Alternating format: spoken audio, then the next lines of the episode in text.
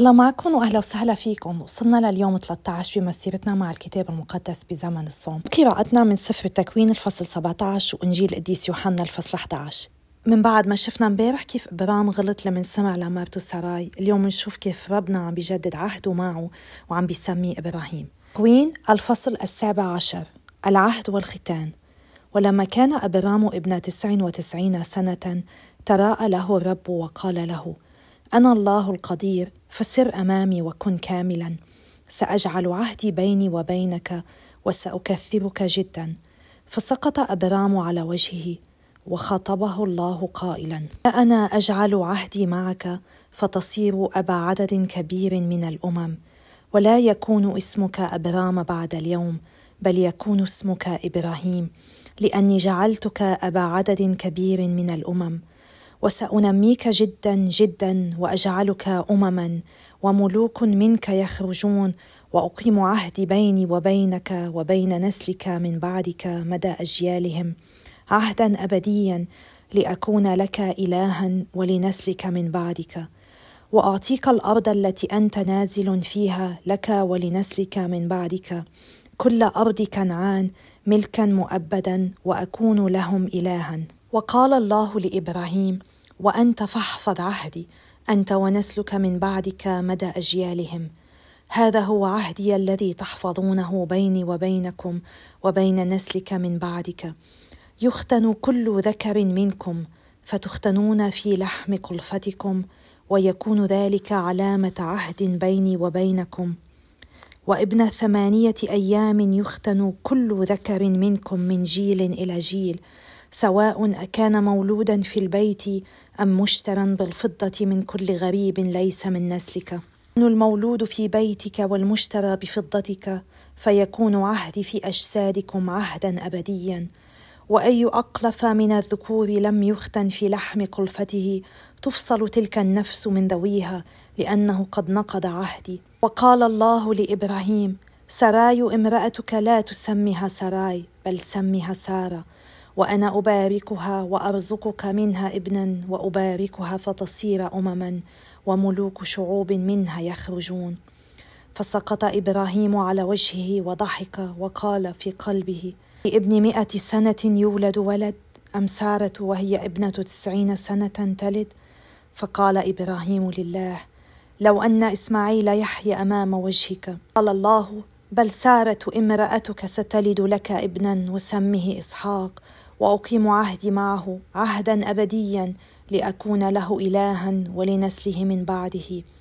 وأما إسماعيل فقد سمعت قولك فيه وها أنا ذا أباركه وأنميه وأكثره جدا جدا ويلد اثني عشر رئيسا وأجعله أمة عظيمة.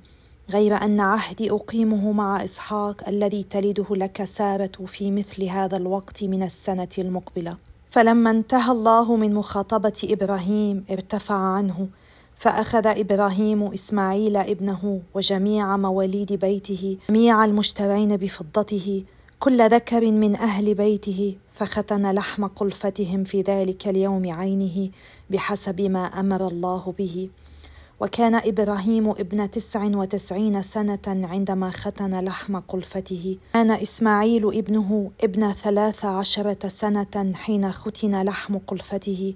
في ذلك اليوم عينه ختن إبراهيم وإسماعيل ابنه وجميع رجال بيته سواء أكانوا مواليد بيته أم مشترين بالفضة من الغريب ختنوا معه. إنجيل القديس يوحنا الفصل الحادي عشر. إحياء العازر وكان رجل مريض وهو العازر من بيت عنيا من قرية مريم وأختها مرتا. ومريم هي التي دهنت الرب بالطيب ومسحت قدميه بشعرها. وكان المريض أخاها العازر فأرسلت أختاه تقولان ليسوع يا رب إن الذي تحبه مريض. فلما سمع يسوع قال هذا المرض لا يؤول إلى الموت بل إلى مجد الله ليمجد به ابن الله. وكان يسوع يحب مرتا وأختها والعازر ومع ذلك فلما سمع أنه مريض بقي في مكانه يومين. ثم قال للتلاميذ بعد ذلك لنعد إلى اليهودية. فقال له تلاميذه ربي قبل قليل حاول اليهود أن يرجموك أفتعود إلى هناك؟ أجاب يسوع أليس النهار اثنتي عشرة ساعة؟ فمن سار في النهار لا يعثر لأنه يرى نور هذا العالم ومن سار في الليل يعثر لأن النور ليس فيه. وقال لهم بعد ذلك إن صديقنا لعازر راقد ولكني ذاهب لأوقظه. فقال له تلاميذه يا رب إذا كان راقدا فسينجو. وكان يسوع يتكلم على موته فظنوا أنه يتكلم على رقاد النوم. فقال لهم يسوع عندئذ صراحة قد مات لعازر ويسرني من أجلكم أن تؤمنوا أني لم أكن هناك فلنمضي إليه. فقال توما الذي يقال له التوأم لسائر التلاميذ فلنمضي نحن أيضا لنموت معه. فلما وصل يسوع وجد أنه في القبر منذ أربعة أيام وبيت عنيا قريبة من أورشليم على نحو خمس عشرة غلوة. فكان كثير من اليهود قد جاءوا إلى مرتا ومريم يعزونهما عن أخيهما. فلما سمعت مرتا بقدوم يسوع خرجت لاستقباله في حين أن مريم ظلت جالسة في البيت. فقالت مرتا ليسوع يا رب لو كنت ها هنا لما مات أخي ولكني ما زلت أعلم أن كل ما تسأل الله فالله يعطيك إياه. قال لها يسوع سيقوم أخوك. قالت له مرتا أعلم أنه سيقوم في القيامة في اليوم الأخير. فقال لها يسوع أنا القيامة والحياة. من آمن بي وإن مات فسيحيا. وكل من يحيا ويؤمن بي لن يموت أبدا. أتؤمنين بهذا؟ قالت له نعم يا رب. إني أؤمن بأنك المسيح ابن الله الآتي إلى العالم. قالت ذلك ثم ذهبت إلى أختها مريم تدعوها فأسرت إليها. المعلم ها هنا وهو يدعوك. وما إن سمعت مريم ذلك حتى قامت على عجل وذهبت إليه. ولم يكن يسوع قد وصل إلى القرية بل كان حيث استقبلته مرتا. لما رأى اليهود الذين كانوا في البيت مع مريم يعزونها أنها قامت على عجل وخرجت لحقوا بها وهم يظنون أنها ذاهبة إلى القبر لتبكي هناك. فما إن وصلت مريم إلى حيث كان يسوع ورأته حتى ارتمت على قدميه وقالت له يا رب لو كنت ها هنا لما مات أخي؟ فلما رآها يسوع تبكي ويبكي معها اليهود الذين رافقوها جاش صدره واضطربت نفسه وقال أين وضعتموه؟ قالوا له يا رب تعال فانظر. فدمعت عينا يسوع. فقال اليهود انظروا أي محبة كان يحبه. على أن بعضهم قالوا أما كان بإمكان هذا الذي فتح عيني الأعمى أن يرد الموت عنه؟ جاش صدر يسوع ثانية وذهب إلى القبر وكان مغارة وضع على مدخلها حجر. فقال يسوع ارفعوا الحجر. قالت له مرتا أخت الميت يا رب لقد انتن فهذا يومه الرابع. فقال لها يسوع ألم أقل لك إنك إن آمنت ترين مجد الله؟ فرفعوا الحجر ورفع يسوع عينيه وقال شكرا لك يا أبتي على أنك استجبت لي وقد علمت أنك تستجيب لي دائما ابدا. ولكني قلت هذا من أجل الجمع المحيط بي لكي يؤمنوا أنك أنت أرسلتني. قال هذا ثم صاح بأعلى صوته يا لعازر هلم فاخرج. فخرج الميت مشدود اليدين والرجلين بالعصائب ملفوف الوجه في منديل. فقال لهم يسوع حلوة ودعوه يذهب. فآمن به كثير من اليهود الذين جاءوا إلى مريم ورأوا ما صنع. عظماء الكهنة يعزمون على قتل يسوع. على أن اناسا منهم مضوا إلى الفريسيين فأخبروهم بما صنع يسوع فعقد عظماء الكهنة والفريسيون مجلسا وقالوا ماذا نعمل؟ فإن هذا الرجل يأتي بآيات كثيرة. فإذا تركناه وشأنه امنوا به جميعا فيأتي الرومانيون فيدمرون حرمنا وأمتنا.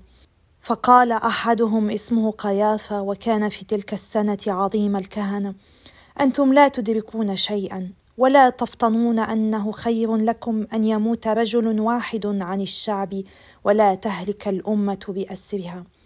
ولم يقل هذا الكلام من عنده بل قاله لأنه عظيم الكهنة في تلك السنة. فتنبأ أن يسوع سيموت عن الأمة ولا عن الأمة فقط بل ليجمع أيضا شمل أبناء الله المتشتتين. فعزموا منذ ذلك اليوم على قتله فكف يسوع عن الجولان بين اليهود علانية فذهب من هناك إلى الناحية المتاخمة للبرية إلى مدينة يقال لها أفرام فأقام فيها مع تلاميذه. الفصح الأخير ما قبل ألام يسوع وكان قد اقترب فصح اليهود فصعد خلق كثير من تلك الناحية إلى أورشليم قبل الفصح ليطهروا وكانوا يبحثون عن يسوع فيقول بعضهم لبعض وهم قائمون في الهيكل ما رأيكم؟ أتراه لا يأتي إلى العيد؟ وكان عظماء الكهنة والفريسيون قد أمروا بأن يخبر عنه كل من يعلم أين هو لكي يمسكوه. بسم الآب والابن والروح القدس الإله الواحد آمين. يا رب أنت صالح أنت محبه بذاتها أنت رحمه نشكرك يا رب لأنك بتحبنا على طول لأنك ما بتتخلى عنا. يا رب نحن شفنا كتير من خيرك وبنعرف إنه لازم نوثق فيك وفينا نوثق فيك. أنت اللي عم تكشف لنا قلبك من خلال هالقراءات. يا رب نطلب منك. لكل إنسان متوجع لكل إنسان مريض لكل إنسان محزون لكل إنسان خسر محبينه مثل مرتا ومريم. أنت يا رب تكون معهم. انت تعطيهم سلامك. انت تعزيهم بوجودك يا رب. انت تخليهم يشوفوا أبعد من هالوجع أبعد من هالصليب. انت تخلي ثقتهم فيك يا رب تزيد. تخلي إيمانهم فيك يزيد. وتقوي رجاهم يا رب بإنه في سما ناطرتنا وفي أبدية ناطرتنا. إذا مشينا معك إذا عملنا بمشيئتك ومشينا هالطريق للآخر معك وثبتنا. آمين. بسم الآب والابن والروح القدس إله واحد. آمين. امبارح ختمنا قراءتنا للفصل ال 16 من سفر التكوين بأنه هاجر ولدت إسماعيل لإبراهيم اللي كان عمره 86 سنة. اليوم بعد 13 سنة منشوف أنه الرب ظهر لإبرام وقال له أنا هو الله القدير سر أمامي وكن كاملا فأجعل عهدي بيني وبينك وأكثر نسلك جدا.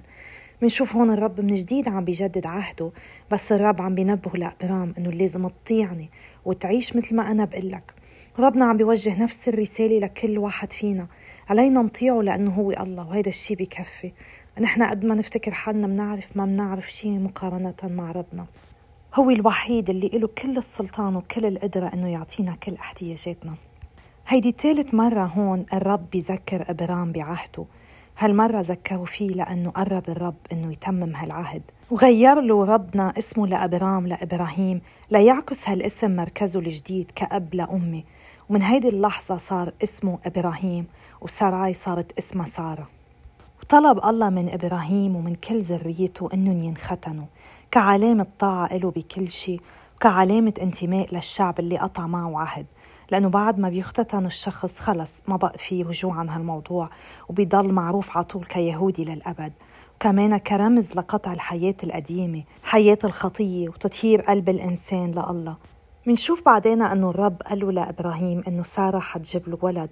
ضحك إبراهيم وشك بس رغم أنه الشك عمل مثل ما الله طلب منه. طاع ربنا. يعني حتى اللي عندهم إيمان عظيم أيام بيشكوا.